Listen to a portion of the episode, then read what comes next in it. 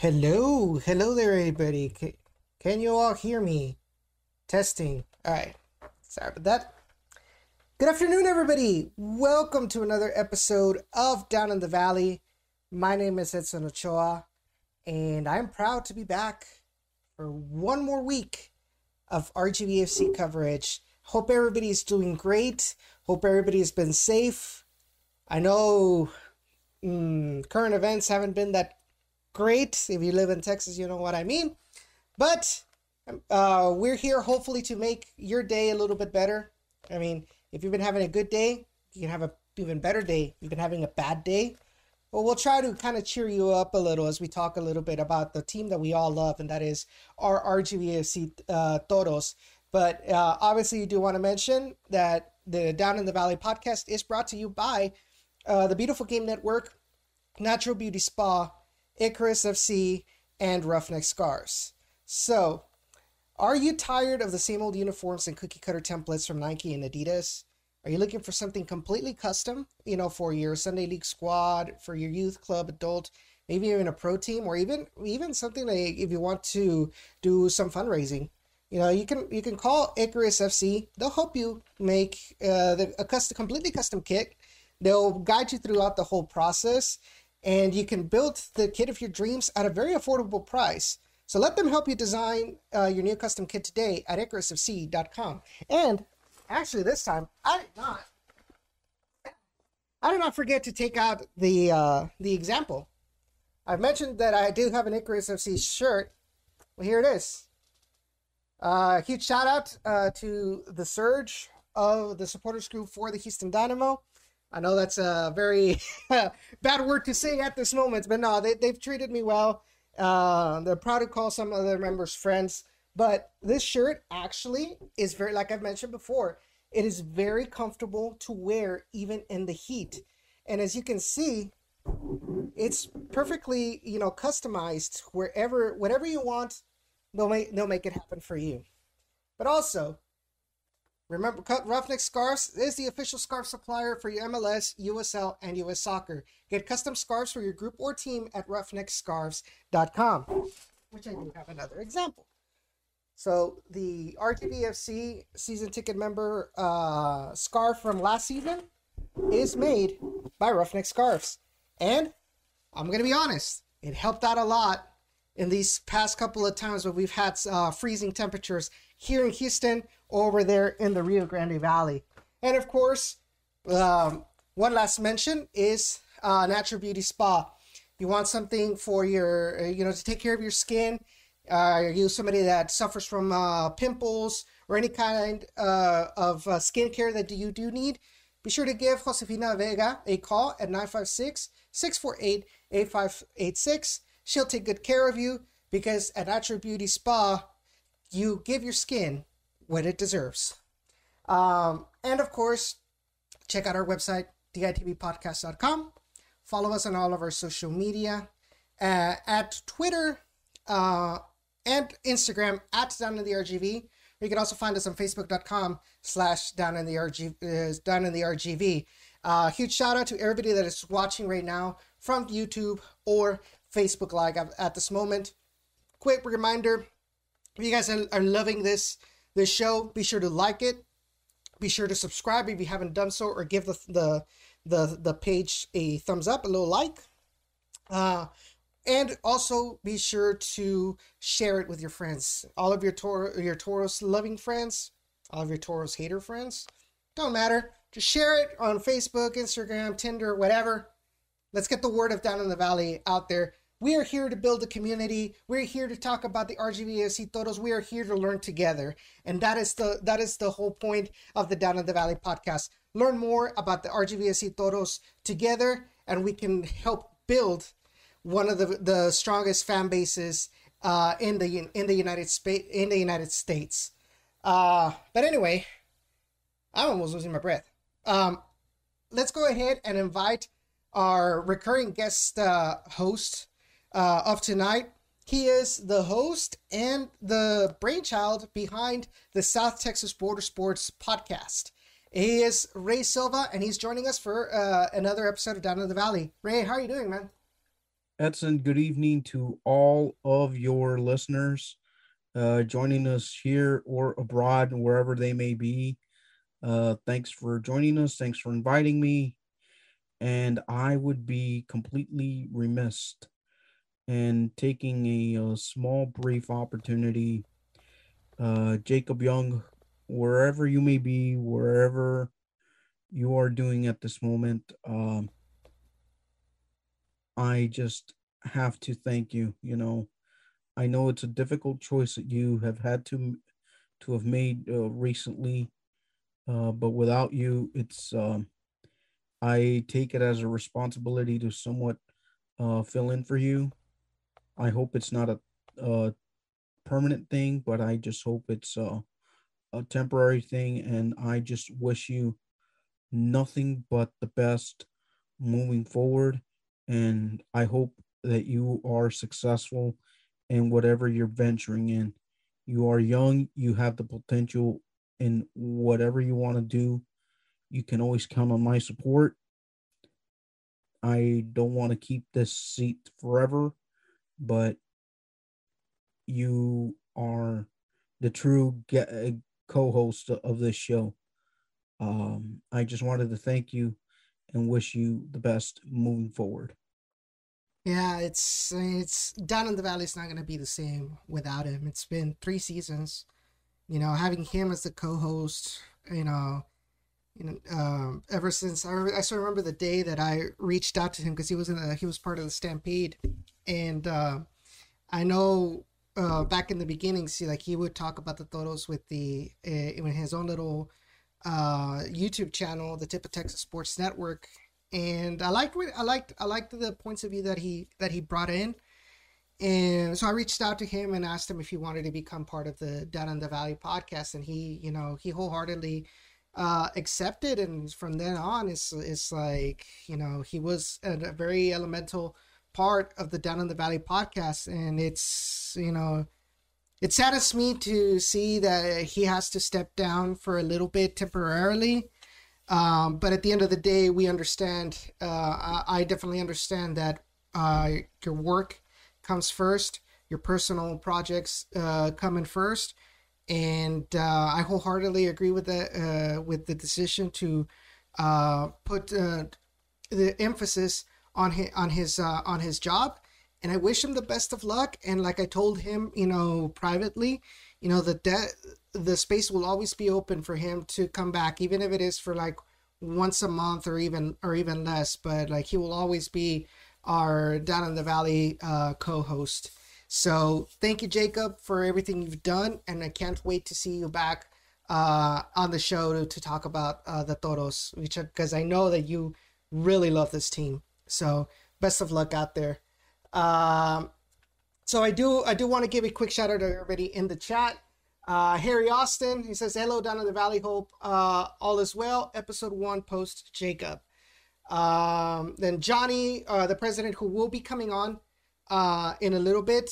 I haven't even mentioned the topics that we're going to be talking about. Anyway, uh, Harry says, I see Edson made an exception to have you on. He is such a good guy. Uh, then Johnny, this will be a paid interview. Shh, cállate, no escuras, güey. Um, and then uh, F in the chat already. Right? Uh, they're coming in with bangers like without like I wasn't even ready for this, man. What is why why you gotta do this to me, Johnny? Like anyway. Uh, so then Harry says, well, being independent, I guess it has its perks uh, if you're in with the in crowd. And then he says, nice chair, Edson. Is that custom with the Down in the Valley logo? Actually, it is not. This is a regular. This is a regular gaming chair that I bought uh, from Walmart. Was it like a year ago? Uh, yeah, it was after New Year's last year, and I just I just stuck uh one the stickers you know that I that I sent you all. Uh, I just stuck it on there, so that's basically what it is. You got to be frugal about it because, man, gaming chairs can be really really expensive, and like I just don't think it's worth it to pay hundreds of dollars for something you can have, you know, and it works fine. It's you know, I'm I'm a big guy, and it, it it it's very comfortable to sit in for extended periods of times. So yeah, it's not it's not it's not something custom. Uh, Johnny, I'm trying to go for the corte cumbia look. Okay, no, I'm just kidding. Um, no, it's just my my hair uh curls up naturally. So I mean, uh, it is it is what it is. But anyway, uh, want to uh, hi Santos. Uh, thank you for coming on the show. But let's get right to it, guys. Uh, enough chit chat. Enough of the BS. Uh, like uh, Justin Finger says on the peel. Um, let's talk about the toros. All right. So today we're going to be talking about. Um, we're going to be talking about the acquisition of uh, Wan Kuzain uh, from uh, Sporting Kansas City to well, Sporting Kansas City technically, uh, but we'll talk we'll talk about that. We'll have Johnny Ruiz, the Stampede president. He will be coming on the show in in a couple of minutes to talk about uh, what the Stampede is, what they do, and what the plans are for this upcoming season. And of course, we're going to be um, at around eight o'clock. We are going to be taking y'all's uh, questions, comments, uh, and and in the kind of like a Q and A session, just like it's become uh, tradition, uh, beginning from season four of the Down in the Valley podcast. But once again, be sure to give it a like. Be sure to share it with all of your friends. Let's grow this uh, beautiful community that we're building together. So anyway, uh, Rey, um, on Friday, if no, on Monday, on Monday at three at noon, the Toros announced the acquisition of a very a very young player uh, who was technically a free agent, but he had just been released from Sporting Kansas City. He spent uh, since 2017, if I'm not mistaken, within uh, the Swope Park Rangers. He he was part of the uh, of the Sporting Kansas City Academy. He was he was he is considered a homegrown under MLS rules. He thrived in Swope Park Rangers in 2018, and then kind of just uh, fell off uh, since being called up into the um, Sporting Kansas City first team. Um, he did he did play a couple of uh, games loaned down to uh, Park Rangers, then became called Sporting Kansas City 2.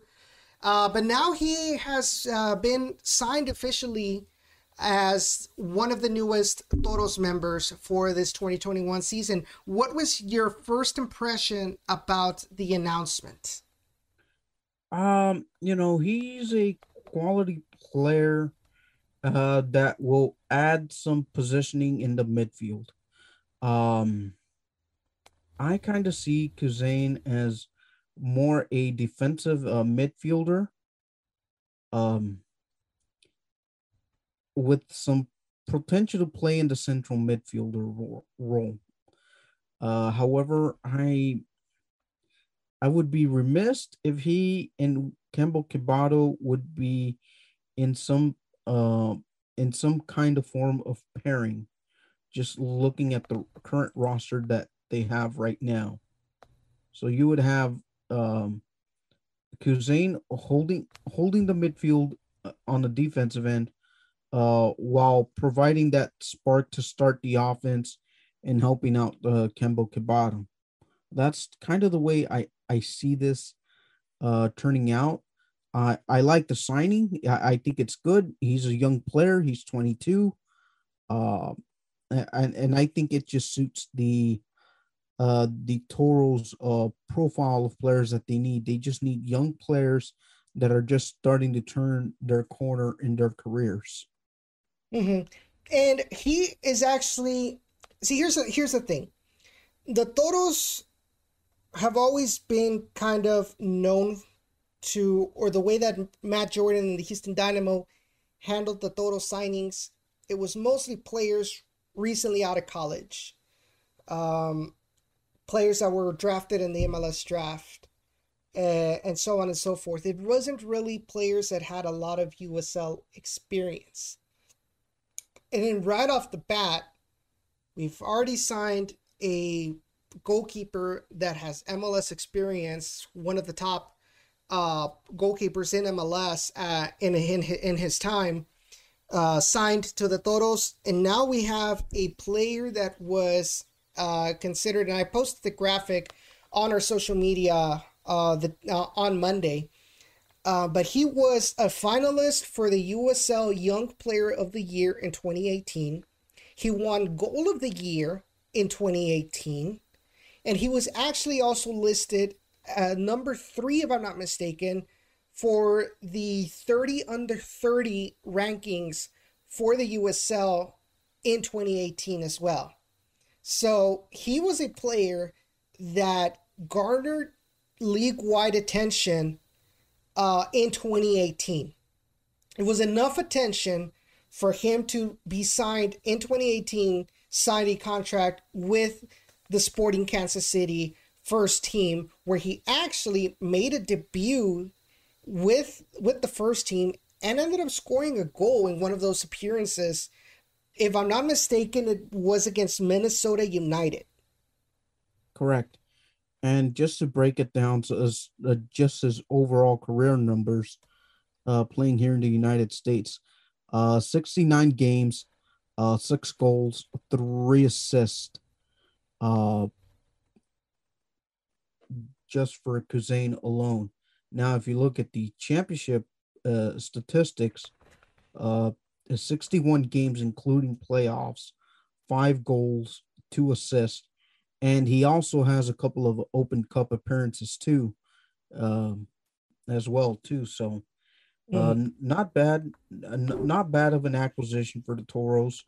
Uh, I, I I like where this signing is is going. I hope we can uh, continue getting uh, a lot of these uh, a lot of these signings actually. Mm-hmm. So, just kind of quick recap of the games that he was a part of or his career within the Sporting Kansas City system. Uh, just a quick refresh. Um, he didn't make his debut until 2017 uh, in the first week against Oklahoma City, where he played for uh, 75 minutes, if, uh, if what Transfermarkt says is correct. Um, he started having an outstanding year in 27, uh, or he started getting more minutes at the end of the 2017 season. Mostly he was often on the bench or not even called up. Then at the end of the 2017 season, he started getting a lot more minutes. Um, couple of full games on there. And then 2018, as I did uh, mention, that's when he started having his breakout year. He played a lot of games uh, in the beginning of the in the beginning of the season. Um, he was called up mid-season to the first team, so he garnered a lot of it, uh, a lot of attention. At the end of the 2018 season, he uh, he comes back with the Swope Park Rangers and uh, scores a couple of goals, one against the Roughnecks, uh, and then one against LA Galaxy 2 Los Dos, and this was before. Uh, hold on, I rephrase that. This is not before. Swope Park Rangers that year made it to the playoffs, and I believe he you said he scored a goal there as well with mm-hmm. uh with Sporting with Sporting Kansas City. Uh yeah, Swope Park Rangers. He scored in the let me see. He scored a goal against Sacramento FC um in in the playoffs in 2018. And then we go into the 2019 season because then they get eliminated by Phoenix Rising. In 2019 season, he starts playing with the the Swope Park Rangers uh, once again the beginning of the season up until like the 11th week. He gets called up to the pros. Or, oh, I'm, hold on, I'm looking at the 2018. I hate that. Um, well, actually, I was right. So in 2019, he starts for eight weeks uh, with the Swope Park Rangers. And then from the 10th to the 14th week, so he was technically six games where he was out with an ankle injury. He comes back. He get he starts playing once again with uh, Swope Park Rangers. He um, goes again uh, on the bench against Nashville. Uh, he misses two games because he got called up with the the uh, Sporting Kansas City two or Sporting Kansas City uh, first team, and then he finishes the season a, of 2019 with one goal and one assist. uh, playing mostly almost most of the games he played almost the whole the, the whole 90 minutes. There was only one game where he only played against Louisville City. He only came in for 27 minutes. Uh, but he was starting to get in 2019. He was starting. He was starting to uh, be um, a very important piece for Swope Park Rangers. But in the 2020 season, there really wasn't a lot, you know, from him uh, in the USL Championship. He was uh, he only played in Week One against Charlotte Independence, and from then on, if I'm not mistaken, and from then on, he was in the um, in the in MLS with the first team uh, with Sporting Kansas City. Let me just verify that com- uh, completely. Yes. So after that week one in 2020, he was actually with the uh, with the first team, mostly on the bench or not called up into the into the 18. So he was he was French um, French with with uh, Sporting Kansas City. He was then released after the 2020 season. He he was released from his contract, and like I said, Toros have picked him up, and I guess we'll see we'll see where where he goes. What I can tell you from what I, the little videos that are available on um on YouTube uh, as far as his gameplay, we know that he is a left footer. He is a left footer. Uh, with Swope Park Rangers, he was uh, kind of responsible of taking the, the direct free kicks. Uh, earned a, uh, earned a couple of goals uh, via free kick, and I saw a lot of a lot of uh, highlights or a decent amount of highlights where he kind of drifts out a little bit into eh, onto the wings and kind of helped orchestrate orchestrate the the attack. Um, however, we are going to go a little bit more in focus, and I can go ahead and say this because it has been I have confirmed with the guest for next week. Uh, we are going to have USL Tactics. If you guys follow us on Twitter, if you guys have Twitter, uh, USL Tactics um, is going to be on our show to talk about uh, the latest signings for the Toros. Hopefully, we have some more signings in the next couple of days that we can talk about.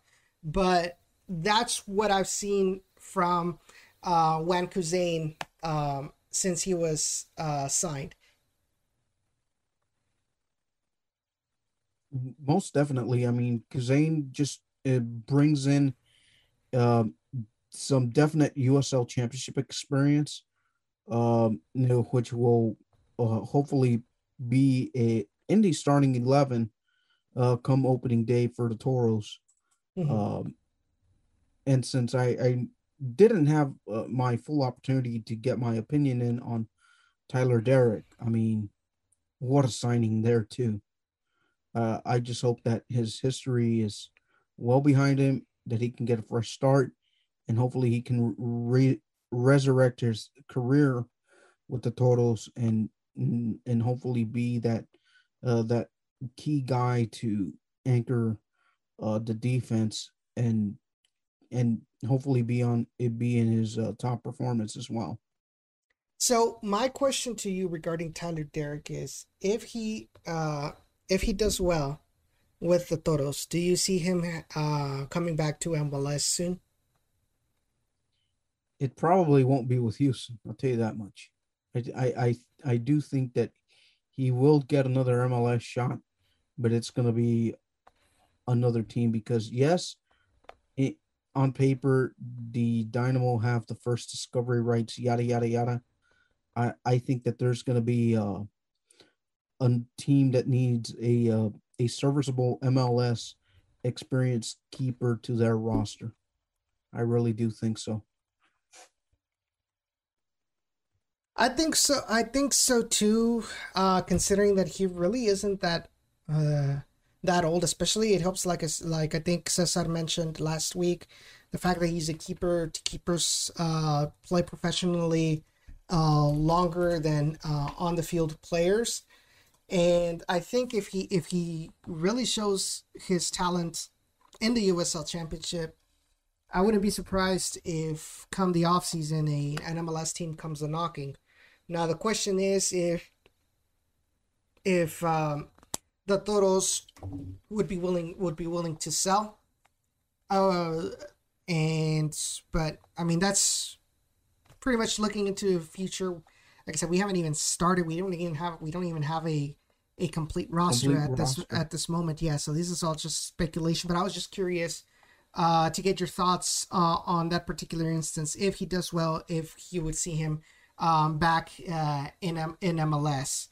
Um, but um, speaking of um, speaking of roster, oh boy! So this week, uh, starting on Monday, a lot of USL teams have started preseason already. I know New Mexico United ha- has started. Um, I know Louisville handful City. clubs. Yeah, uh, Louisville City kind of uh, started as well, and even the even like MLS teams like the Dynamo, uh, they've started they started preseason, or at least they have announced preseason schedules. It's worrying to me in my eyes, uh, personal opinion. It is worrying that we have not uh, we have neither one nor the other from the Toros. You know, I'll take this with a grain of salt. I- I would not be surprised if the Toros will have to travel to get some preseason games. And the only reason why I say this is because there are a lot of colleges still playing their conference schedules. And right now, the the last thing one of a college would need to do is pick up an injury to a star player or some player that's getting minutes and then messing up the rotation. That's why you're you're kind of seeing a little bit of a holding pattern on the Toros end. Mhm. Um, will you see them picking up some in-season uh at preseason games? Probably not. But the fact that they have no preseason mentioned yet, that is a bit worrisome because opt- optimally you kind of need like an eight week preseason schedule to kind of get the team ready. Some teams are taking up to 12 just to get everyone in the quarantine, uh, the visa issues, and all that stuff. So that's uh, probably like some of the things uh, why we haven't seen or heard anything from a preseason perspective. I Mhm. mean, not that I have any inside information, but you got to take those uh, considerations uh, into play here. One, the quarantine. Two, the visa issues, if any. And then three, just, you, you know, uh, having everything si- uh, signed, sealed, uh, delivered type thing. Yeah, and as the Toros start announcing, and it looks like they're going the GTA route of what they call drip feed, which is instead of releasing everything at once, they looks like they're releasing one at a time. And it'd be all right if it was like once one a day, but so far it's it's one a week. And so it's so it's like I understand that probably there's still some negotiations going on, but man, like the timing is kind of like we're cutting it close. And if other teams are starting to prepare themselves already with preseason and have already established preseason games, um, not only dates but also uh, the players or the teams that they're going up against, and we have none of that that they've shown publicly. It's like it kind of like hey, like, come on, like, come on, give us something, you know. Um, honestly, they don't have to pay attention to us of what we say, but in the fans' point of view, is is like you you can't help but think like, man, like, are we really like falling behind? Where you've got all these other teams already doing preseason, Phoenix Rising, twelve preseason games almost all of almost uh, the majority of them against MLS teams. And you've got the Dynamo that have uh, set up or have announced their preseason games.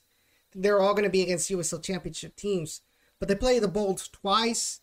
They play uh, Louisville City, and I know I I know I am missing one. Tulsa. Tulsa, yes, Tulsa, and it just surprises you how, how the how no R, no RGV, and I know Not I yet. did.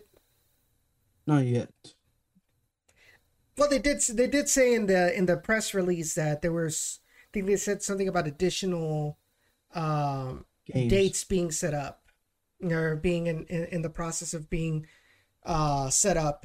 Uh, so, I mean, they could. It could. There could be a possibility uh, to add a, a a game against the Toros there, but it, it, at the end of the day, it all goes back to the Toros kind of being behind a, in their off-season movements. Like man like i just hope i just hope all of this is going to be worth it at the end because if we're going to be playing catch up since before week one ooh boy. I think the the fact that the that the usl championship has uh been shortened you know compared to a usual usl championship um it really like if before we didn't we did we didn't have like for example the the uh, the privilege not the privilege but the commodity of losing your first couple of games because okay well we lose the first couple of games in the beginning of the season but we can always catch up in the middle and in the end. But it's like the season has been shortened so it's like you don't have that you don't have that leeway uh going into this but then again i mean i could be wrong and they come in they come in guns blazing at the beginning of the season but like i said in the eyes of a fan you can't just you just can't help but th- but think that You know, it's kind of a good thing that we already know what part of our schedule looks like. And we already know who some of our opponents look like. Because the USL uh, announced earlier this week, like, what divisional alignments there is. And that's kind of a good thing. But the bad thing, as you mentioned earlier, the player signings. R- right now, if if you take a look at it's the the current roster, the current roster for now, you got Tyler Deric, Wan Kuzain, Kyle Edwards, Kembo Cabato, Juan Carlos Azocar. That's only five. Now- and remember that Campbell Kipato, uh, Cal Edwards, and Juan Carlos Azocar right now are doing preseason with the Dynamo. Yes. Correct. So those three guys already have a head start in preseason. Now, my my question now becomes do you at some point make a uh, a mass release of signings? Or do you kind of uh, continue milking it? Or do you start announcing miscellaneous stuff? Like for example an increased atten- attendance policy for HEB Park. Or do you kind of announce like game flex packages. Mm-hmm. At this point like what do you do as a front office? I mean there is a lot to be excited for but in the same token there's also that worrisome point where uh what is going on with the roster? And i think that's where uh, the most attention is being garnered to by by fans right now Yeah, I mean, here. Oh, press the wrong button. Anyway, sorry about that. The way I, if you ask me,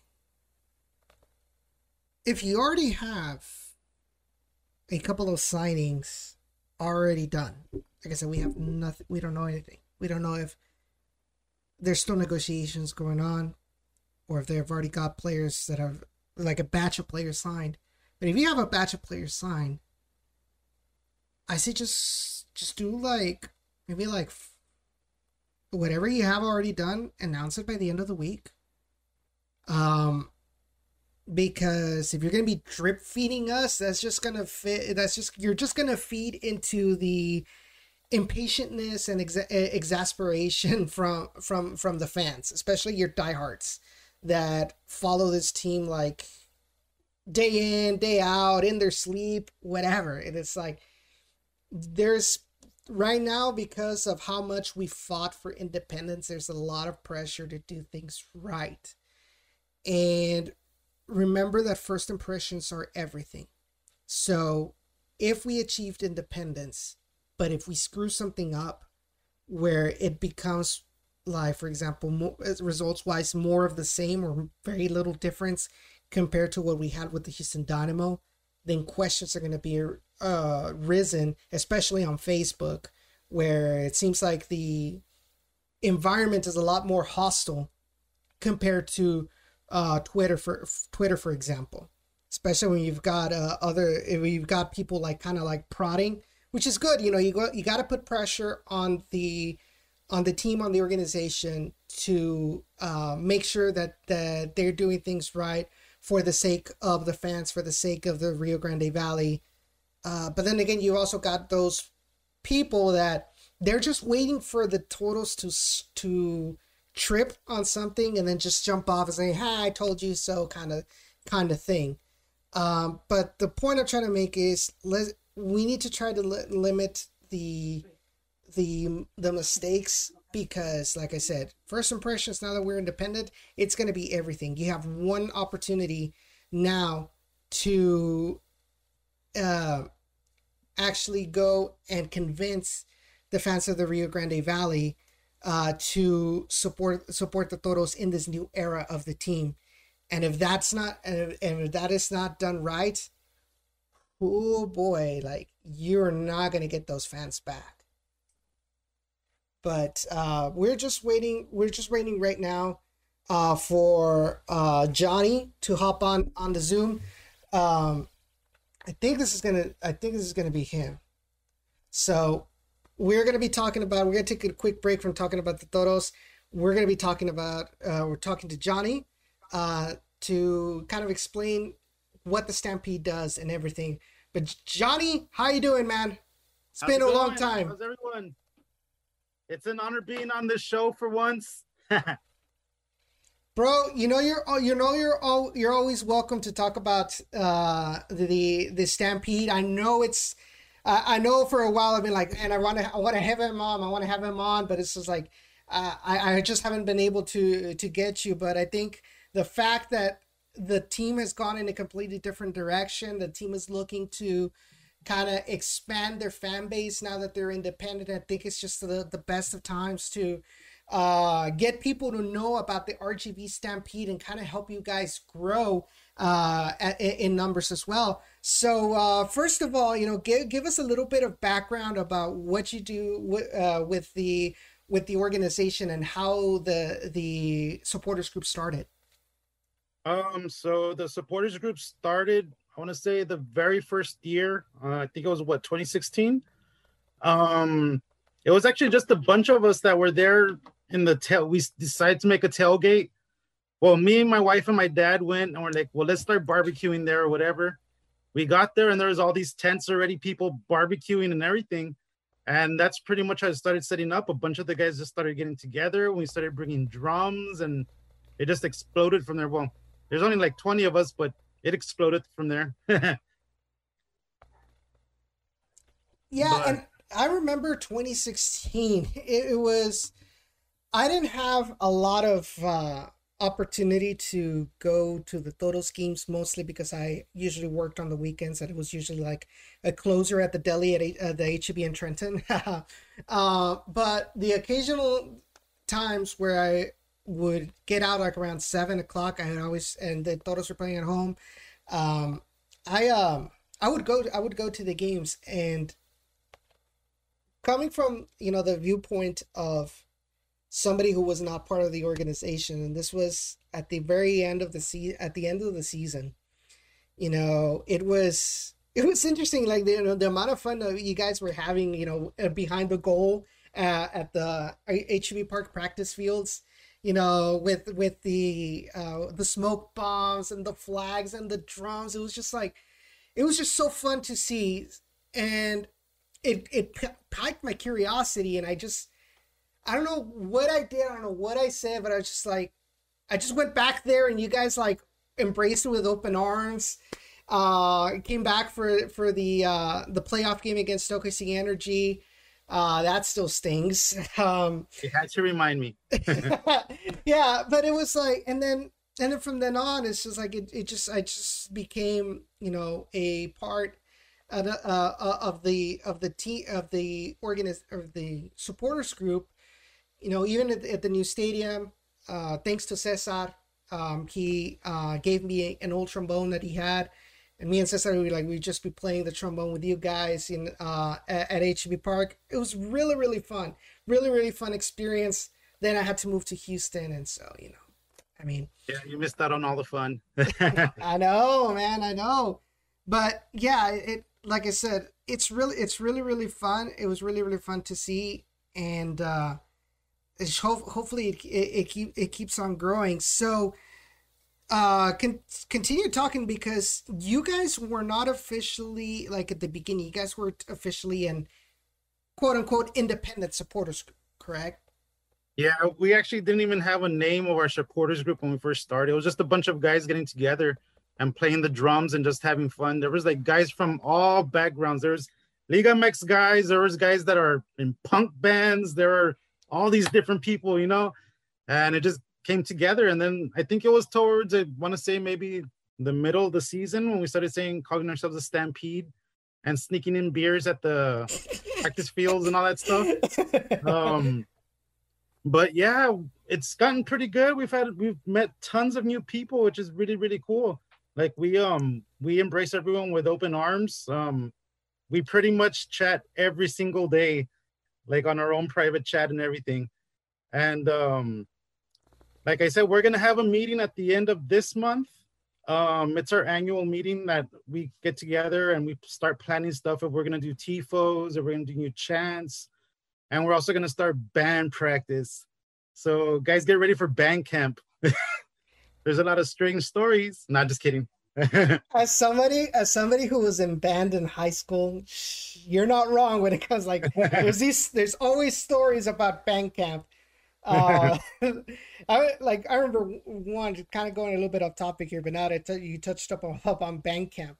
One time, summer band camp, um, we had just finished the first half of uh, rehearsal uh, out on the blacktop, you know, practicing for for the uh, halftime show, and so they gave us a break, right? And but I was I was like really thirsty, and so when uh, yeah, I wanted to go to like the water fountain that's behind the uh that's inside the the music building, but's outside the band hall, right?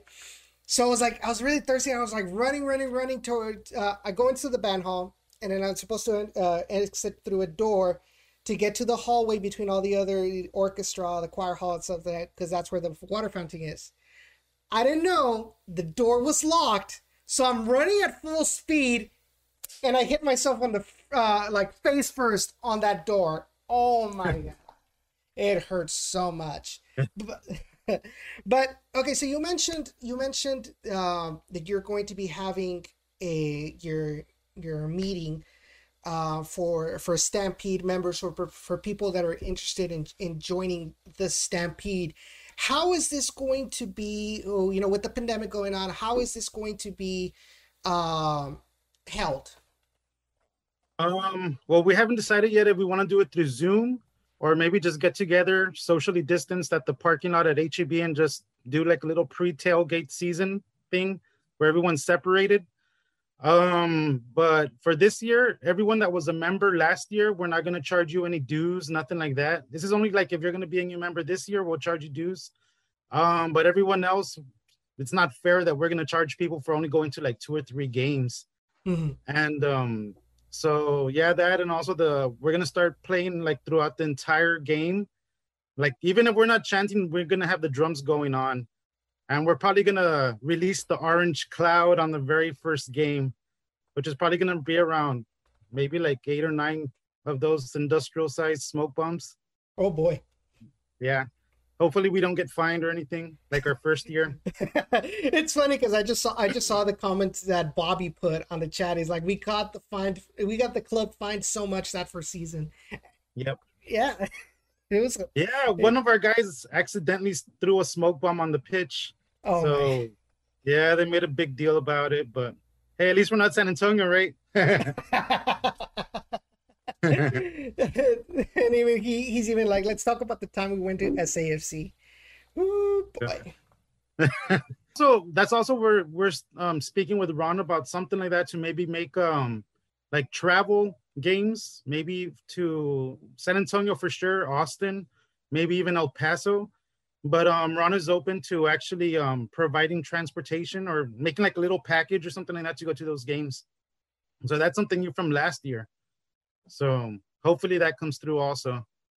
So the the dues that the RGV Stampede uh collect just to clarify this is separate because I know that the organization they did it last year and then this year they had uh, a specific um, price for the the Stampede the supporters group uh, section at the stadium just to clarify, these dues are completely different from from the uh, season tickets, correct? Yeah, yeah, and actually we had like this big argument with the with the FO last year over that because they were making it seem like if you pay them like the season ticket package that they have, they were gonna join be joining the Stampede automatically.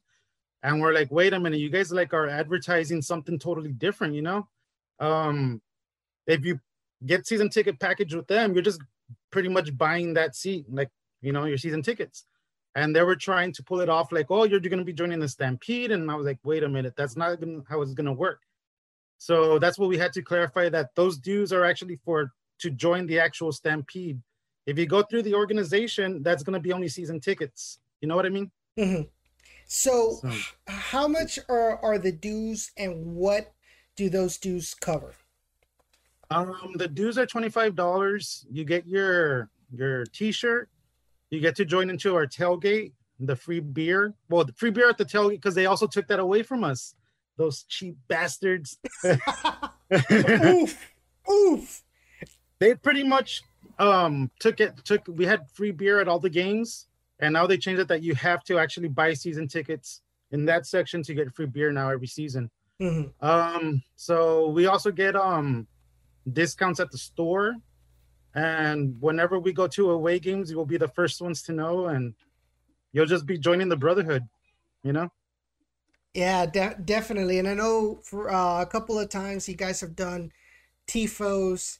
You guys always uh, march from the tailgates uh, into into the stadium because you guys you guys tailgate. I've been with you all a couple of times, even uh, uh even recently and you guys always tailgate uh before the games for what like two hours before the games and all of that if uh if i'm not mistaken is like y'all y'all get y'all kind of get together and just chat around talk about the toros eat some eat some grub uh but like explain to those who are interested in, in joining you know what what they what you all do specifically at, at those tailgates and uh, how they can get in, in, in touch with y'all if they want if they want to join.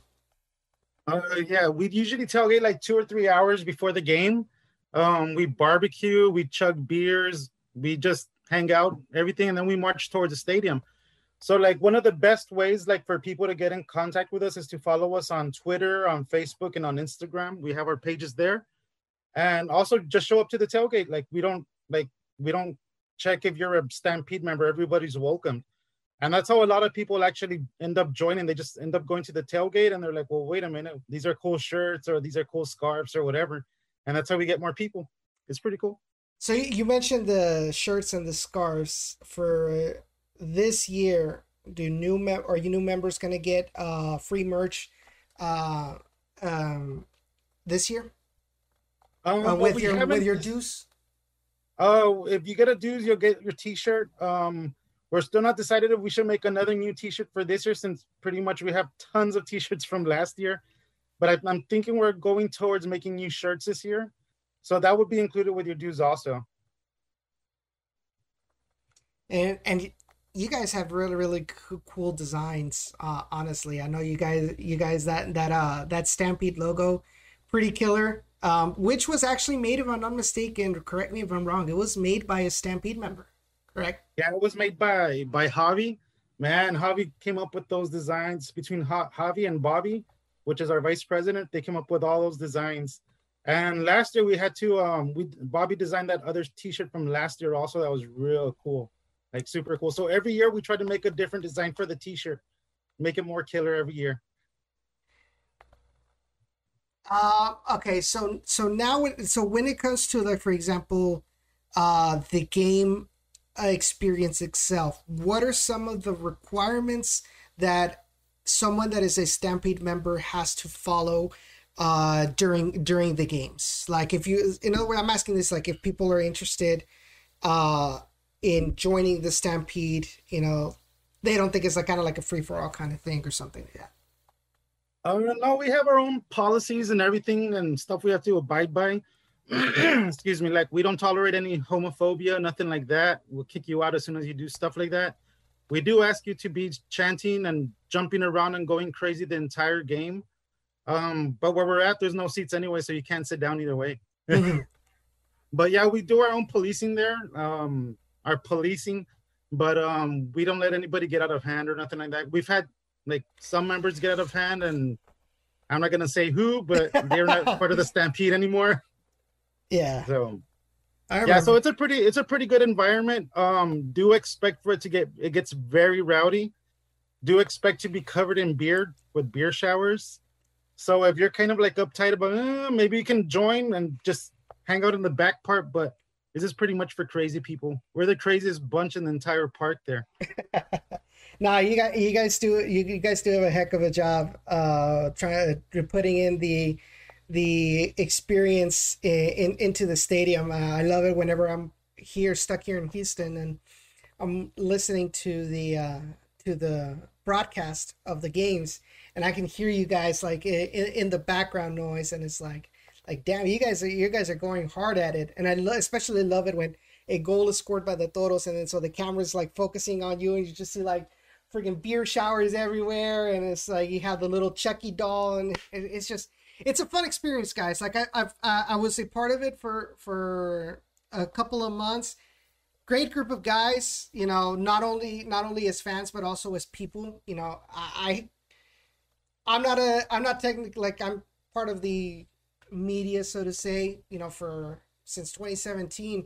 But I've always maintained, you know, communication with, with, with them because they're a great group, group of guys to talk to, not only about soccer, but about everything, everything as well. You guys are going to have a, a good time. So if you guys are, inter- are interested in joining the Stampede, please, guys, do not hesitate to contact to contact them uh, on their on their social media uh, and check out you know check out the uh the their events. I know you guys have a facebook group for like in a general one right? Yeah we have a general one. It's called um rgfc stampede group or something like that. Just go look under rgfc um stampede and you'll you'll find it there. We also have the one on on twitter and on instagram also. Um but yeah like we're we open up everyone with open arms. We accept everybody, like everybody. Said if you're shy, we'll get you out of that little shell and stuff like that quick. Yeah, Edson. and um, yeah, so so it's it's pretty cool. Like I think it's it's like one of the best times ever. Like we can, you, it'll take only one tailgate in one game to get you hooked and come back for the rest of the season, and probably for the rest of your years. yeah, definitely. Hope, hopefully, people are, are are convinced to uh, follow them, and I and I know that you know the st- the stampede is growing li- little by little. Like it's starting to get get gain a foothold uh, within within the, you know the attention of the other members, and I know you guys are. I guess you could say you guys are friendly towards visiting uh, supporters supporters groups for the most part, unless it's San Antonio. But I mean, yeah, that's neither here that's neither here nor there. But no, it's like um, I know you guys are a great bunch of uh, of people. You guys are not hooligans, you know, from personal personal experience, you guys you guys do a, a heck of a job, and I know I've seen a couple of uh, people on Twitter that have traveled to the Rio Grande Valley and met with you guys uh, that have posted publicly that you guys treat them well. So uh, kudos to you all on that. Kudos on, on y'all to be able to maintain some sort of uh, order in the in the sense of not being uh, a hostile environment to to be a part of, not only for um, for our own fans, but also for for visiting fans. On the pitch, that's a completely different story. You guys keep on doing what you're doing. I still remember freaking Cody Laurendi, man. Freaking Cody Laurendi. And he was dancing right in front of us. I can't Oh, believe that. It is. So Okay, so yeah, let's tell them, like- tell them the story. So pretty much we had it in the bag to win, and in stoppage time, they just scored and they beat us that very first year. I think we're like the second seed or something like that. And Cody Laurendi was just starting to dance this the worst salsa I've ever seen of a guy dance. I think it was something right in like front that. of us. Oh man, he's got he got lucky he didn't get smacked with beer cans and stuff like that. no, because So- I remember we were egging him on, like especially because we were winning, like what was it, a three one, and we were just Yeah. like we were just like poking at him, and he was just like he was just looking back, and then once OKC scored the second uh, or the the third goal, and then or and then the one to uh get them the win, like after those games, like he just started like dancing right in front of us, and we were just like. Ugh. Like we couldn't do anything, right? Because you know the team lost. So it's like, we but- had to swallow it. And Yeah. damn it. pretty much. and like I, I, I, it is what it is. That's that's that's the beauty of of being a uh, part of a supporters group. Is like you put you put in the you put in the flavor, you know, between We're the the, players. and- unfiltered people. We're the unfiltered part of the HEB park. Yeah, pr- uh, pre- uh, pretty much. And but uh, but you guys make it so so much fun. So guys, if you guys uh, want to join the Stampede, be sure to uh, follow them on Twitter uh, and on Instagram, and of course check out that uh, that uh, group uh, on Facebook. Uh, if I'm not mistaken, it's at RGV underscore Stampede, correct for Facebook and, and Twitter. Uh, so yeah, be sure to follow them there. If you guys have any questions, don't hesitate to contact uh, Johnny. Contact contact the Stampede page. Uh, I know that I just saw uh, Santos uh, mention that the stamp that the Stampede are needing people who play drums and horns. So if you guys have any kind of background with uh, playing the drums, playing a trombone, a trumpet, you know, an accordion, an accordion, you know, whatever, like, you guys want to be a part of the Stampede, please don't hesitate to uh, to to contact them. Let them know that you've got experience uh, with the with drums and with horns. Um, and they'll be they'll be happy to they'll be happy to have you. As he mentioned, they will be having uh, band practices. So make sure uh, so make sure you guys uh, have the commitment to uh, be able to uh, be a part of the Stampede and participate in all of the events that that that they do. Um, I know they also when they do tifos tifos, it's it is a uh, it, is a, an organization uh, event where everybody puts their their time together to make a, make that a reality.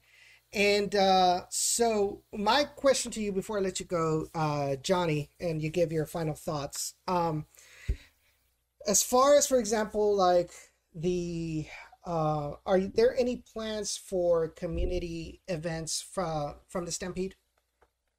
Um, right now we need to talk that over to see um what we can do with the com- community to get more involved. Um, that'll probably be coming up in the in our meeting at the end of the month also.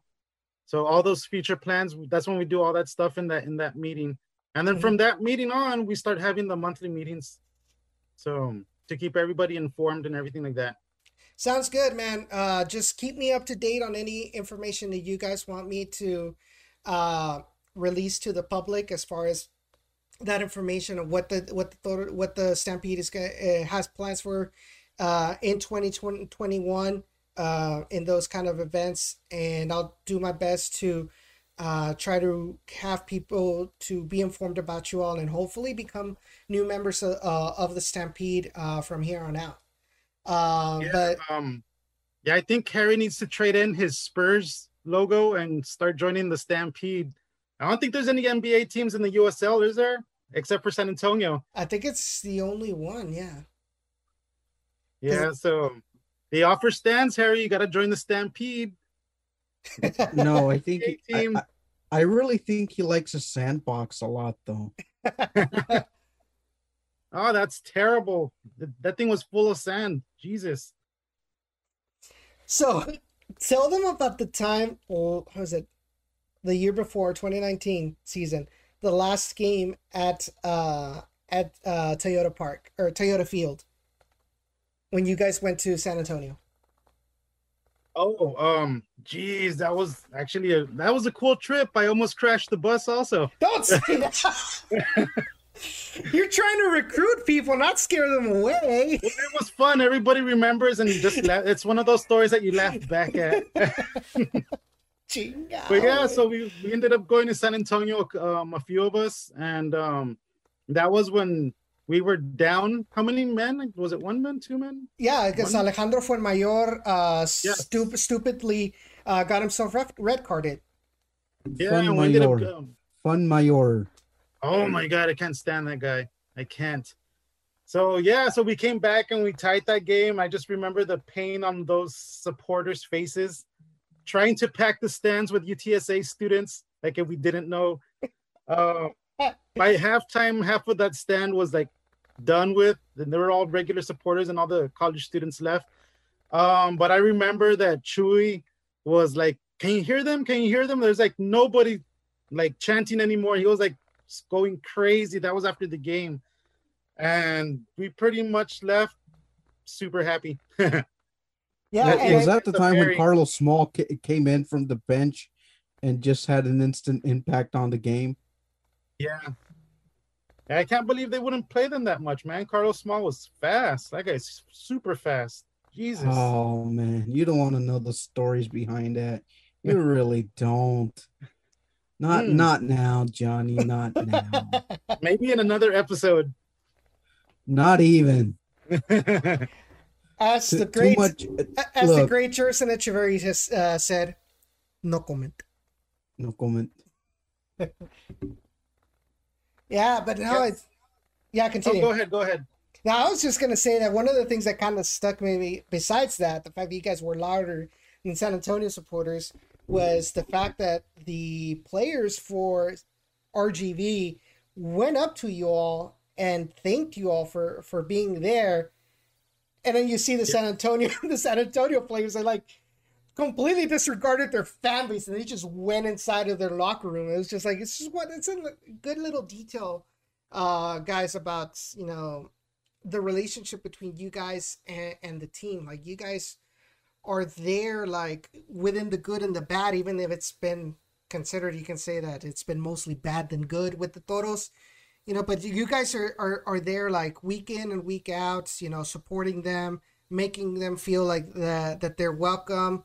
Obviously when they're blatantly screwing up, you let yourselves, you know, know because at the end of the day, you guys you, you guys have an uh, an opinion, but you guys try to make make them feel you know that they are they are a part of the team regardless.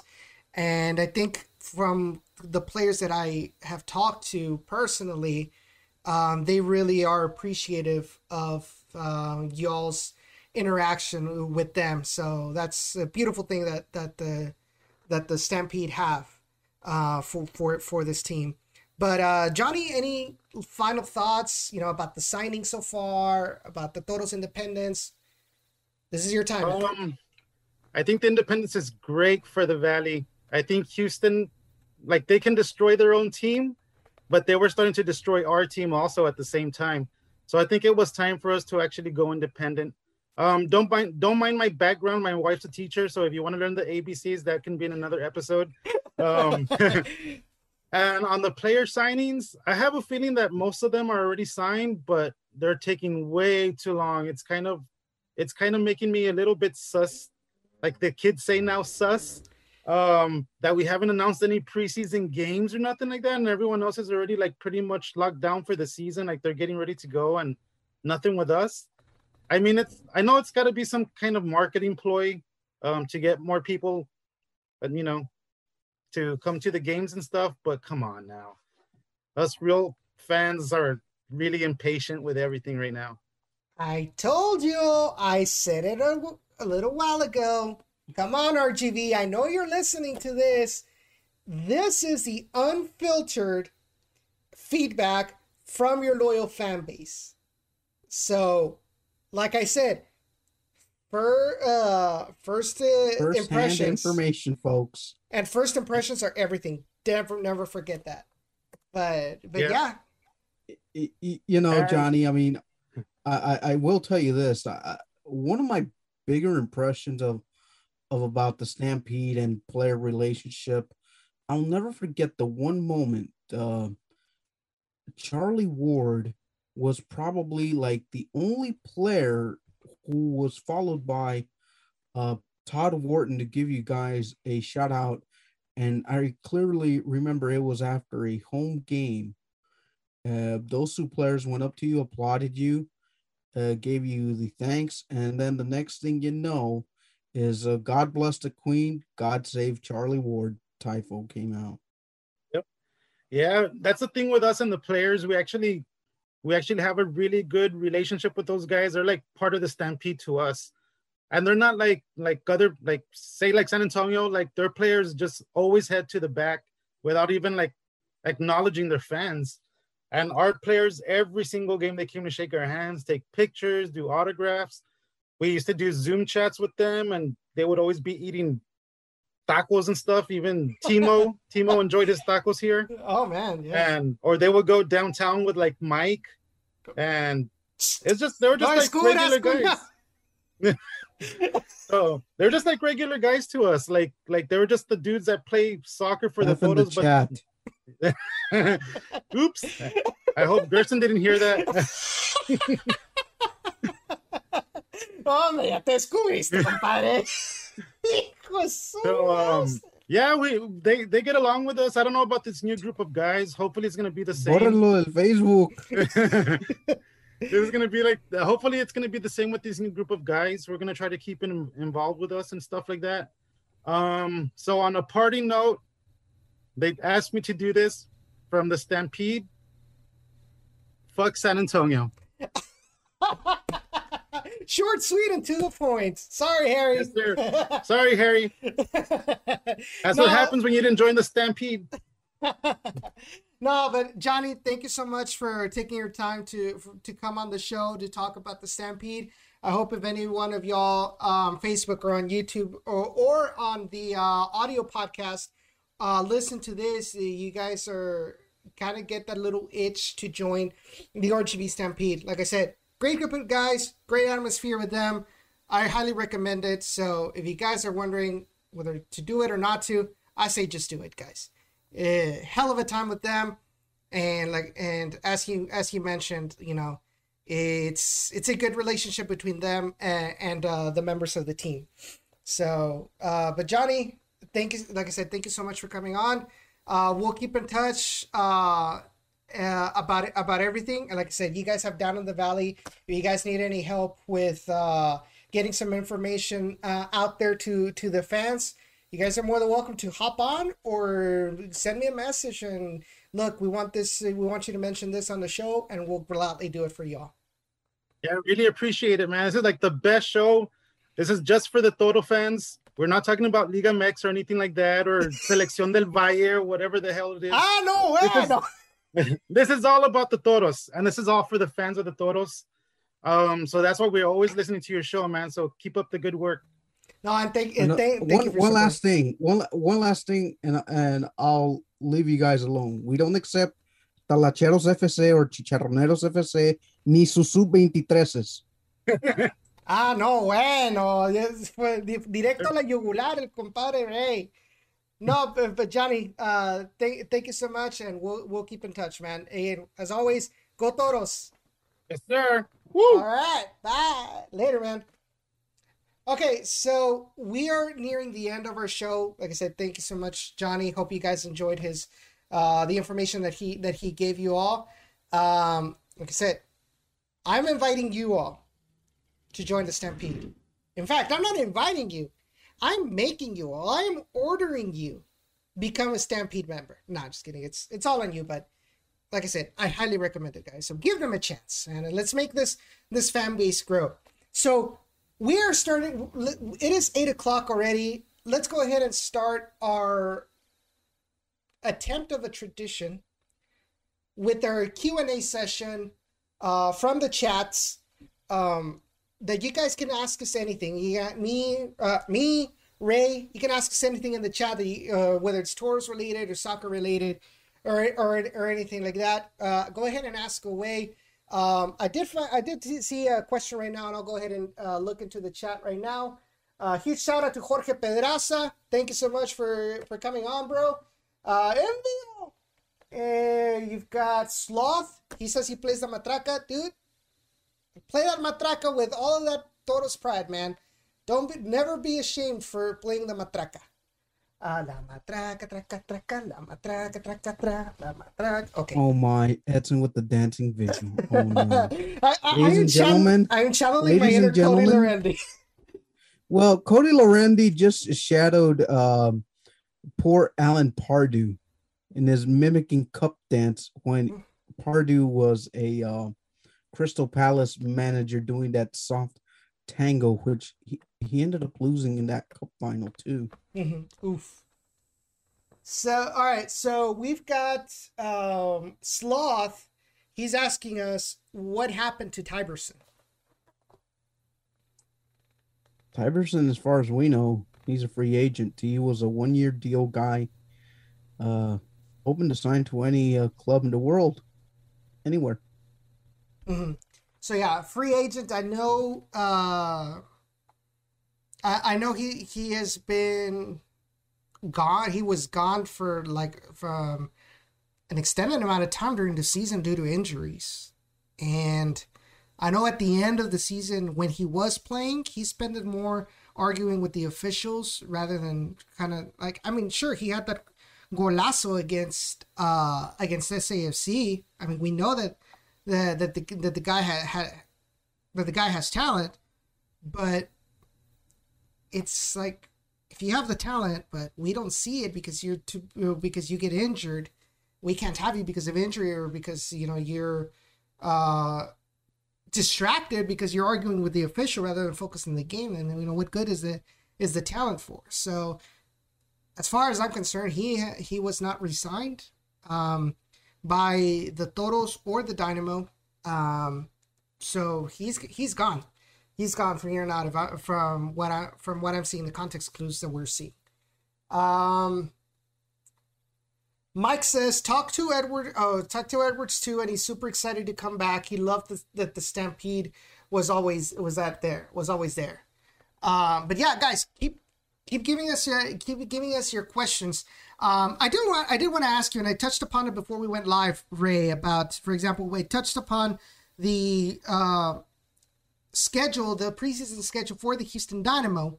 Um, no toros, no uh, no toros, and then you also have uh, the fact that they have loaned Erik McCue to uh, Charleston Charleston Battery, Charleston Battery, and then today they announced that Marcelo Palomino has been signed to Charlotte Independence. What can you take out of all this? Uh, there's actually been three players that have been uh, loaned out in total by the Dynamo two to the Battery and one to Charlotte Independence. Like I've like I've posted before, so hence the RGV relationship, worthy or nah, not worthy. Take that into consideration. I mean, when when does the divorce finally get finalized? Could mm-hmm. Houston be going? Could Houston be looking at um, a restructuring with uh, Charlotte or with the Charleston?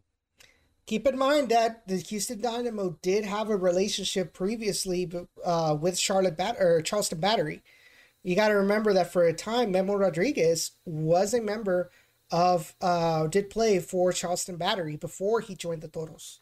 So there is a little bit of history of a relationship, uh, a bit informal, uh, it might informal, but they did have a relationship uh, with Charleston Battery before the the Toros were created. Um, Harry says, "I don't think the relationship is as good as both sides publicly says." You could be right, Harry. You could be right on that. You could be right because what was it on Monday? I think was it yesterday or Monday?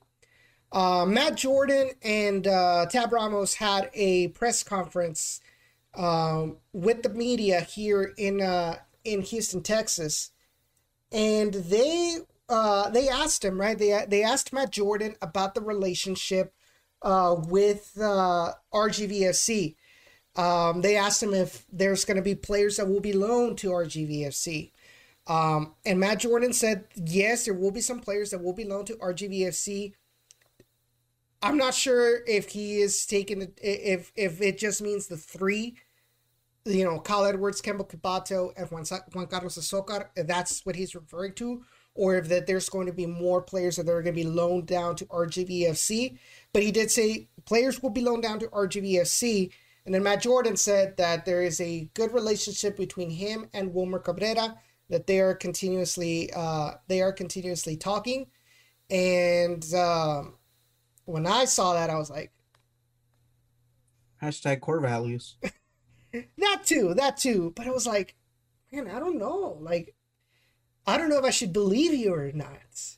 You know, because you look at this and it's like you like you which is I think it's great. I think it's great that the Dynamo have cut off at this point the and the Toros have cut off at this point any kind of relationship because it's going to be kind of we I was going to say stupid, but it's going to be weird and awkward if we declare independence from the Dynamo and then and but at the same time we're like hey you know what can you loan us some players kind of thing it's like okay well like you you can't have your cake and eat it too like you want independence you're gonna have to deal with you know squad building yourself like you can't have the the pleasures of independence but at the same time be still be dependent on the dynamo for for players and like it just doesn't work that way so i think i think it's a good it's a good thing. Uh, it also puts a lot more pressure on the uh, on the Toros to continue build to continue building this. I mean, I could be definitely be wrong. This is just something that I'm seeing from the outside looking in, based on what I've read from, uh, based on my uh, sixth sense, and what I've what I've read from the press conferences uh, uh, from Matt Jordan and and Tab Ramos. So he says that we'll be loaning the, loaning players down to the uh, RGVFC, uh, and that there's supposedly a good relationship between Matt Jordan and Wilmer Cabrera. If that is the truth, that is uh, that is to be seen. But that is what uh, uh, Mr. Core Values, Mr. Matt Jordan, uh, mentioned publicly to the press. Johnny says Wilmer probably hates Matt Jordan. I mean, you, you again. Yeah. I mean, I don't have, I don't have anything, I don't have anything to say like I can, where I can say I can assure if there's a good relationship or a bad relationship, and if I do said something that kind of insinuates that idea uh, before, uh, I'm gonna go ahead and just say like that is not my intention. Uh, but just based on the context clues, I don't think, like Harry said, I don't think that this relationship is as uh, as uh, beautiful as public comments have made it out to be. Uh, but guys, give us uh, give us more questions. Let's uh, let's see if we can get three questions. Three questions from Facebook uh, uh, and or and or YouTube. Three questions that we, that we can that we can uh, talk about before we uh, we sign off uh, for today.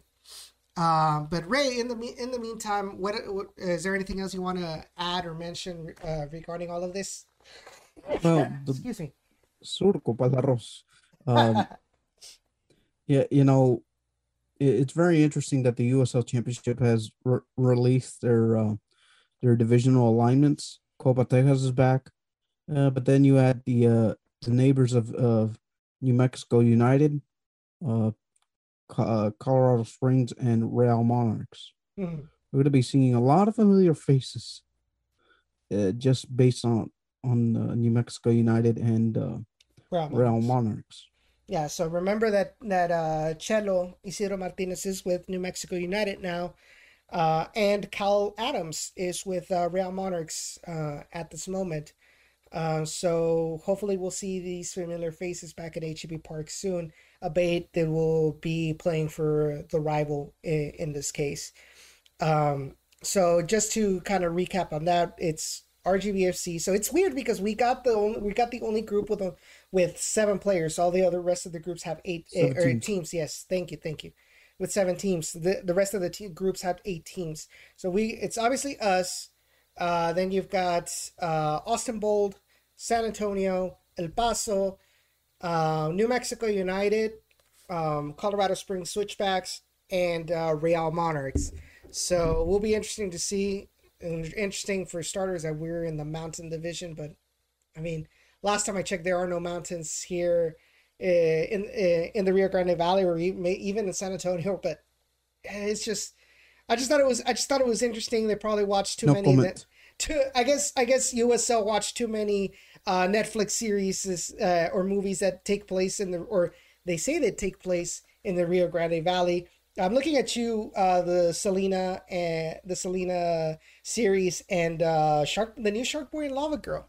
Apparently, I didn't know. I didn't know that there was a volcano in, in South Padre Island. That was news to me.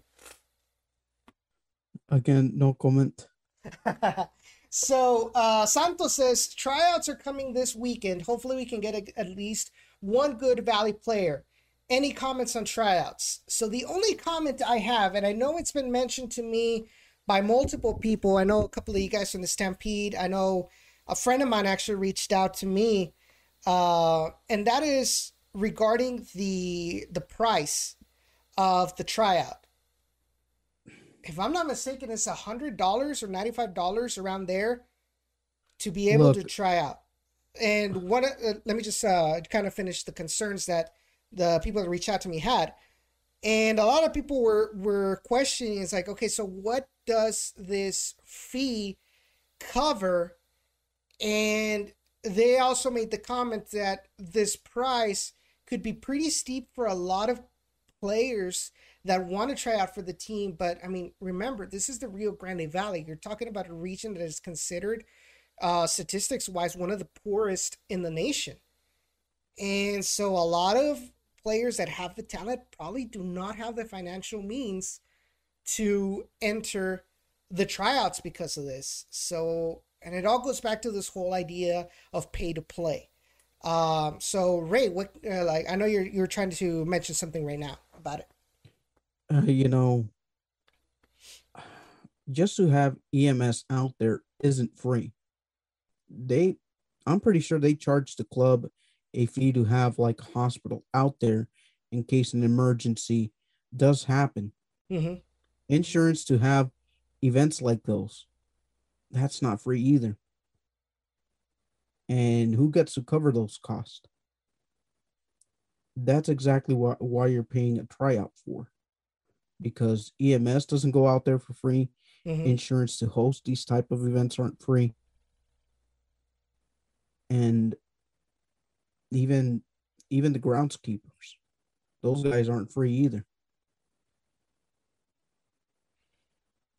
so th- think that into consideration i mean and, get, yeah go ahead and i i've seen i've seen a, lot of pro sports here in the valley um have uh, tryout events and sometimes they even take these tryout events outside of the valley to try to garner, um, uh, try to uh, recruit talent down here to the Rio Grande Valley. Um, and that's probably like the only reason why there are charges for these events because even though there's like quote unquote a sponsorship agreement between EMS or and the Toros, uh, like right now since it's kind of like a non-sanctioned uh Toros event, they still have to like cover their rear ends in case an, an accident or a freak injury happens. And they want to like use this money to like ensure themselves that hey, you're you're coming uh you're coming on under the risk that if something happens to you there there will be some some sort of uh, of insurance to to cover you I think this would be a this would be a great question to, I know I've been kind of pretty busy to uh, actually get in contact with with Ron Patel. So my, you know, I'm sorry, sorry I couldn't I couldn't get it done, you know, but it was it would be a good question to ask Ron Patel and get a, an answer on the record. Uh, because I, like I said, the fact that multiple people have had that concern about the price, like I, I don't think they're expecting it to be free. Uh, but I do think, uh, for the most part, the those that reached out and asked about that probably felt that maybe a hundred dollars could be was a little bit too steep for for for a tryout. Uh, I know it's I know it is kind of the norm, you know, for like for other teams to charge around that that area of seventy five hundred dollars. Uh, like I said, I don't have uh, concrete evidence, like concrete numbers from San Antonio and, or Austin or anything like that, or even the Dynamo at this moment. Uh, but f- like I said, that was a concern that was reached out to me about that, and I wanted to get your your thought. Or uh, now that Santos brought it up, you know, we wanted I wanted to get your thoughts uh, on their particular instance. But like I said, yeah, it, it would I mean, be good for Ron to give a uh, on the record answer. You, you know, and and I and I just speak from experience, okay? Because I've worked with the uh, with the Edinburg Roadrunners. I've seen it with the uh, RGV Magic who are no longer around. I've seen it with the uh, the AF2 uh, RGV Dorados. Mm-hmm.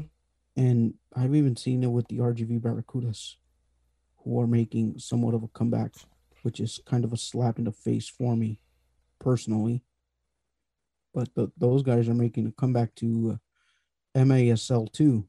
And I'm trying to figure out okay. And this is just like stuff that I've been personally in, investigating on my own.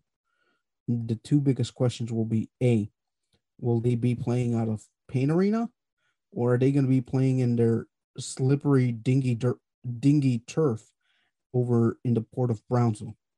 And why do I say the slip the dingy turf in the port of Brownsville? Because Port of Brownsville's like just a few miles away from there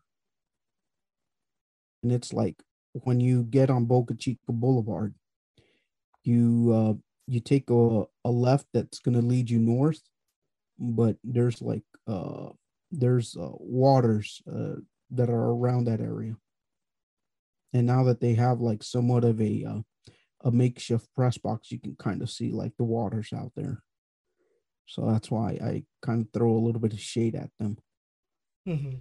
But uh, believe me, they they just want to cover uh, their their own cost for EMS for insurance for players in case they get an injury, and that that's why I I kind of see why why there's like a cost attached to these tryouts. Seems it seems fair. Uh, I think it. I mean, that's probably the the best, most honest answer I can give, and mm-hmm. that's fair. Uh, at least, I mean, at least, at least it's something. At least it, there's kind of like an explanation about why. Because, like you said, like you mentioned, like freaking EMS is like they're not gonna charge you like five dollars to like treat you or anything like that. Like even to just like go. So this from experience. One time, I you know I fainted in church and just for I didn't I wasn't even taken to the hospital at all, but just the fact that they went to the church to look at me because I had fainted, you know, in the middle of the church.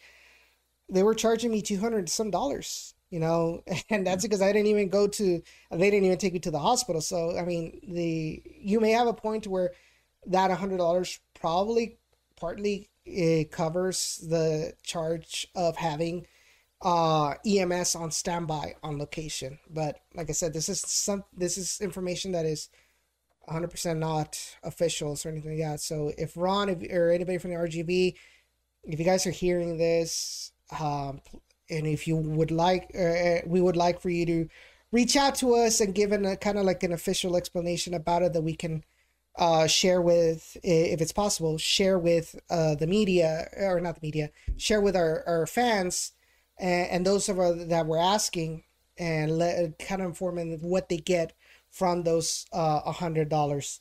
Uh, so then Harry asks thoughts on the Mountain Division with seven teams and Copa Tejas teams playing four games against each other.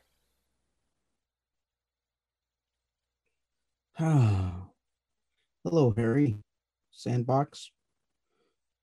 I see you've made your presence let me known. Like I said, I, I just think that the um, as long as the games aren't paired up to where we're playing like on on back to backs, uh, meaning that say we play you in San Antonio, three days later you guys come back down, I would have problems with that. But say for example, if we play San Antonio on a on a breezy Wednesday night, and then on Saturday night we take the talents to Austin, I wouldn't have a problem with that.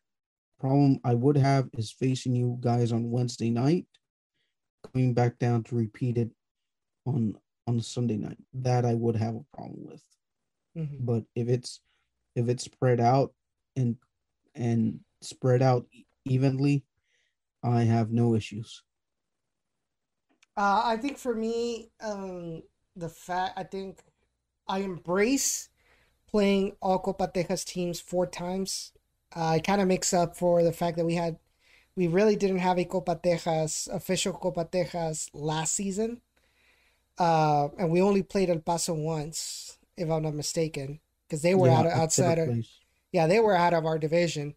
So um, I think it's it's great to have four four games against other Copa Tejas members. Uh, as far as the group is concerned, it makes the most sense. I mean, because, well, see, I say that, and yet they had Tulsa and um, Tulsa and OKC Energy move to the Eastern Conference. But uh, I mean, you have to take into consideration how many. I mean, see the St. Louis FC is gone, and so they're pretty much you know the closest to other Eastern Conference teams. So I guess that's where it, it, you you kind of see you kind of see that, and we can we could ex, we expect the fact that we had to be in the Mountain Division because I mean, I think outside of Phoenix, but even then it's like Phoenix and you've got uh, Las Vegas, San Diego Loyal, and then all of the you know all of the West Coast teams. You knew that they were going to be in that eh, in one group, you know, for logistical purposes. And I think it was it was just the mountain was just kind of like, oh, I guess like this is what was left. All right, let's let's put them in a group kind of uh, kind of thing. It's the one that look that looks the weirdest, like how far it's spread out. You know, Rio Grande Valley and then uh, Real uh, or Salt Lake City, and but at the end of the day, it's like I mean that's the way that's the way it was uh, prepared, and we're gonna have to deal we're gonna have to deal with it. You know how how the team is gonna be making making the travels. Well, I think they learned from last season where they made the bus trip to El Paso that those kind of decisions affect the team negatively.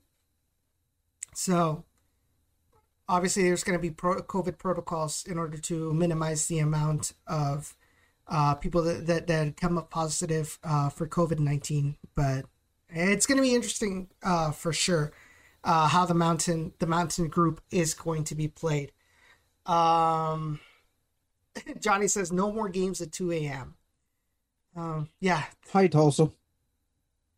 I still Hi, hate Tulsa. them. I still hate them for that. No, but I, I, I do really, really want to give a, a prop props to OKC and their video, the Star Wars Cantina scene. that was so that was awesome. That was so beautiful. Well done. I love that. That love, cracked me. I love it. You I don't serve your type here. and then that was that was a so like Luke, Luke, Luke Skywalker, who's supposed to be OKC, tells uh, uh, C3PO, who's supposed to be FC Tulsa, is like, "You're gonna have to wait for us outside or something like that." I just thought that was I just thought that was hilarious. And uh, right at the end, they threw the shade uh, towards uh, FC Tulsa. But man, when when when social media is done right, man, Oh, it, it captures the attention out of everybody. Uh, Uh, you know, and speaking of, of, of that commercial, you know, I love the uh, version that Adidas made for it a while back. They even had a, a similar commercial with the uh, Star Wars Cantina theme. It mhm. was so well done as well. Uh, I want to say David Beckham was involved in it, and his his one liner was "Party on, boys." Got time for one more question before you wrap up the show? Yeah, yeah, one more. Let's do one more. Uh, but I don't. I actually don't see a another question on the chat. So or I- a comment or, or- some blazing comment anything just throw some ammunition anyone yeah. Uh, in the meantime, I do want to remind you all, guys. Um, follow us on all of our social media. Uh, obviously, subscribe to the channel, the YouTube channel. Like us on Facebook, facebook.com slash down in the RGV. Uh, follow us on Twitter and Instagram at down the RGV. Check out our website, ditvpodcast.com. And check out our uh, the uh, the website for our friends at the Beautiful Game Network, bgn.fm. You can find our podcasts there, as well as on Spotify, Stitcher, Google Podcast, Apple Podcasts, uh, Breaker, and of course Anchor, uh, um, brought to you by Spotify. It's gonna be weird saying that now. It's not Anchor FM; it's just Anchor now. Um, but I- yeah, i check. still refer to them as anchor fm you know yeah, just for the sake of doing so it's kind of remember when uh, uh, Circle K transformed into Stripes, and everybody still kept calling it Circle K for a couple of years, and then it just oh kind of man it just caught it caught on. yeah it's like an an evolution caught full circle you know from circle k to stripes to 7-eleven now the reincarnation of, of circle k once again Yeah. And it, and it turns out the 7-Eleven bought uh stripes, so it's like exactly yeah. Anyways, now we're really veering off topic. Um, so Santos asks us, "What do you think on Echeverry coming back?" no comment no, seriously. Yeah. I, I'll just look for me personally i will welcome him back honestly quite honestly i uh, he was a, a, a real genuine person to work with uh quite honestly speaking from a media perspective he was uh quite the person to to work with um I, I really can't say much about Wilmer. I mean, I did see the stories. I did see some of the uh, interviews where the things could could get dicey, but you know, um, for me, it's gonna it's gonna be a, a, learning curve. But I I, I do appreciate the uh, uh, the genuine words that uh, Gerson had for us uh, when the time was available, and Yeah. even when and even when he wasn't. I mean, it's just uh, it's just how he is. You know, I mean, you you supporters uh, have dealt with him. Uh, you know how he is, and and- and for me, from a media perspective, I mean, I I, I would welcome him back if if it does ever happen. If it Yeah, does, I mean, def- I'm I'm I'm not I'm not here to say it will, but if it does happen, it does happen. And I don't care who would be laughing up there in Houston. You that shall be now remain nameless to me. No, I'm not talking about you, Edson. I know. You I know. I know. I think for I think for me, I would definitely welcome him with open arms. Uh, I've said it before, and I'll say it again. I think he was dealt a very bad hand at the in his last season uh, as a Toros coach uh, by the Houston Dynamo. Uh, I think the fact that, and this is like this is my point of view as a fan, not as a media member. What we're seeing now with the fact that now the Dynamo are loaning out uh, Marcelo Palomino to a USL. Well, it's more specifically Marcelo Palomino because Erik McCue was loaned last season.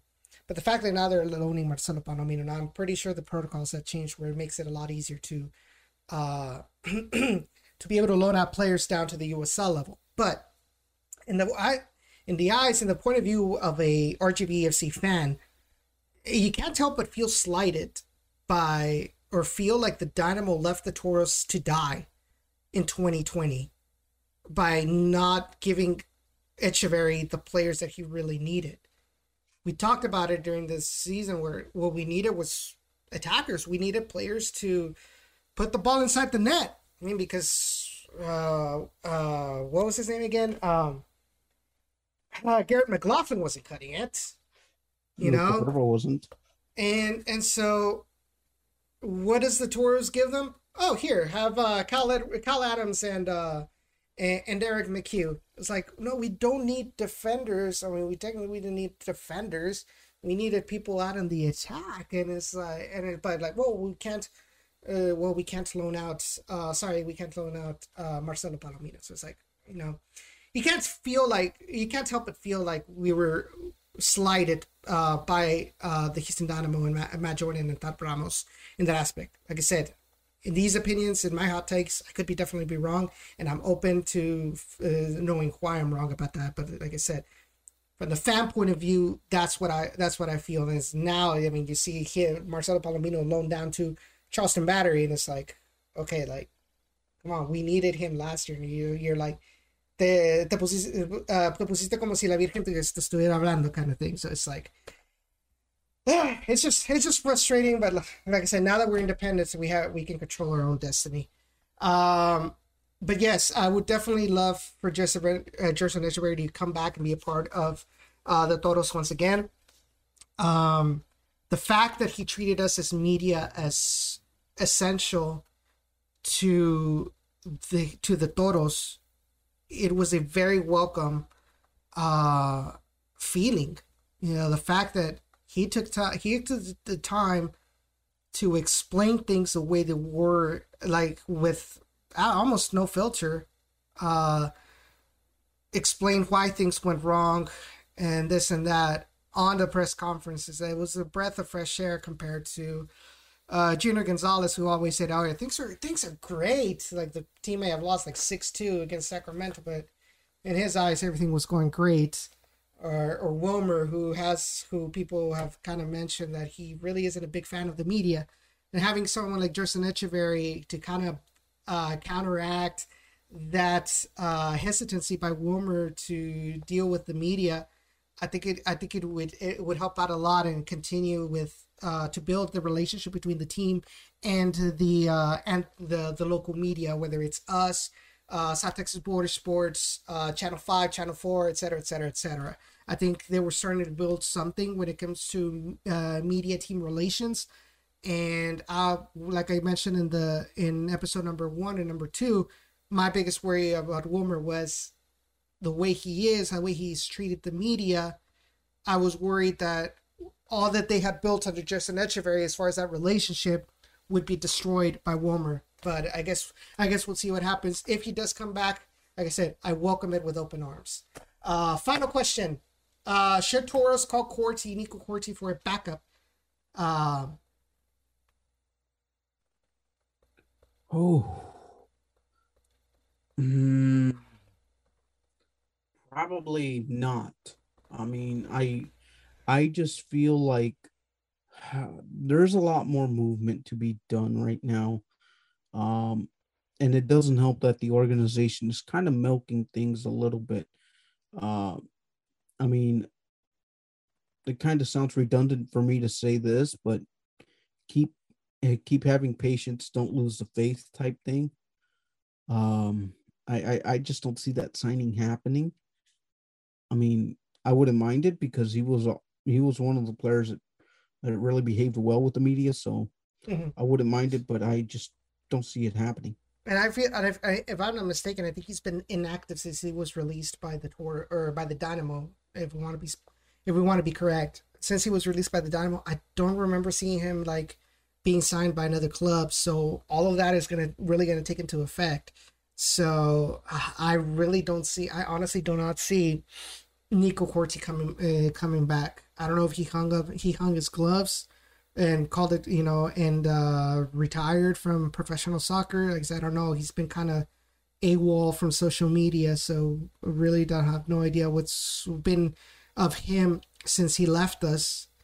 Uh, but I really don't think that that he'll be coming back, and I really don't think that we should be going back with former like former players, unless it's like Charlie Ward or you know those players that have really made an impact that have are making an currently making an impact right now in the USL or when made a major impact with it with, while they they were here with the Toros. Um, I think it's time to look forward and start looking for something greater than what we actually than what we actually had. But then again, that, that is a very personal opinion of mine. Um, but guys, I think that's gonna be do it. That's gonna do it for today. Thank you so much for hanging on for almost two hours of a show. Uh, and I'm honestly, I'm not uh, like I don't regret doing two hours if it means one hour of having a Q and A and getting your questions answered. To me, I think it's I think it's worth it. Uh, because like I said in the beginning, we're here to learn together and build the um, build the this uh, this community for the sake of the toros. Uh, and I want everybody. Uh, I want myself. I want Rey. Uh, I want you all to help each other learn more about the um, about the USL, about the toros, um, so that way we can be an informed fan base. Uh, because oh boy, there's a lot of misinformation, especially, and I mentioned it a lot there's a lot of misinformation on on Facebook regarding the toros. And it's those kind of people that you give them facts and they'll just to put it just to put it short sweet and to the point, they never admit that they're wrong. They either just don't say anything or they'll just continue to to deny uh, the uh, the facts that, that that you put on on them.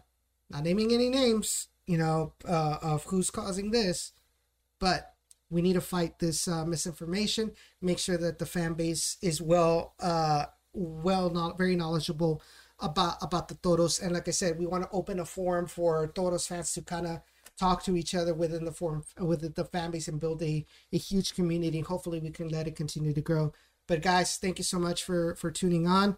Uh, like I said, next week we are going to be having USL Tactics on the show to talk about the the latest uh, in depth, and this this is not just like shallow, like in depth analysis of the way that they play, uh, their their statistics of uh, of any Toros players that have been signed from here from right now till uh, next week when when next week's show is going to happen next Wednesday at 7 p.m. So you guys cannot miss the show. Make a lot of noise on social media that US attack that we're going to be learning in-depth analysis of our players so far. I don't think anybody else offers uh, offers this for the fan base. So let's make this happen. Let's make a lot of noise and let people continue to be informed about our team before we start preseason and the 2021 USL Championship season. Um, follow us on all of our social media, and uh, of course, be safe, continue to wear a mask or you know take the precautions necessary to be safe. We're still not out of COVID yet, and we want and I want to see everybody out there at at the stadium the next time we're uh, the next time we're we are allowed uh, to go when everything, hopefully everything goes back to normal. I want to see y'all out there cheering and supporting uh, our RGVFC Toros. And uh, of course, uh, Rey, thank you for coming on the the show. It's always an honor to to have you on. Uh, where can they find you? And be sure to plug away uh, your podcast. Edson, for me, it's a privilege uh, to, like I mentioned earlier in the show, to be here, not replacing Jacob, but just hopefully temporarily filling in for him. Um, they can find me on social media on South Texas Border Sports on Facebook. Uh, you can find me on Twitter at SOTX Athletics, IX ending. You can also find my recently inactive uh, YouTube page on South Texas Border Sports and my uh, le- and my most uh, recent journey uh, on the podcasting side with uh, South Texas Border Sports over at anchor.fm forward slash STBS. Uh, right now, I've kind of put a little pause on on the YouTube side, uh, I'm just trying to lighten up the load a little bit. I really want to do t- take it back, but I just um, need to find the proper formula. But Edson, those are my social media platforms. That's where everyone can find me. Uh, DMs, message, uh, messages are open. guys have any questions uh, regarding the pro uh, the pro sports uh, market, whether it's Toros, Vipers, or UTRGV Athletics, drop an inbox. I'll I'll do the the best responsible job as I can to answer your your questions. Definitely, man. That's what we're here for. I mean, whatever knowledge that that that we have uh, about this team, we try to we try to make it known to y'all so y'all can make an informed. And I've told the guys many times, I'm not here to tell you what to think. I'm here to tell you how to think. I'm giving you, we're giving you the the tools to make your own critical analysis about this team.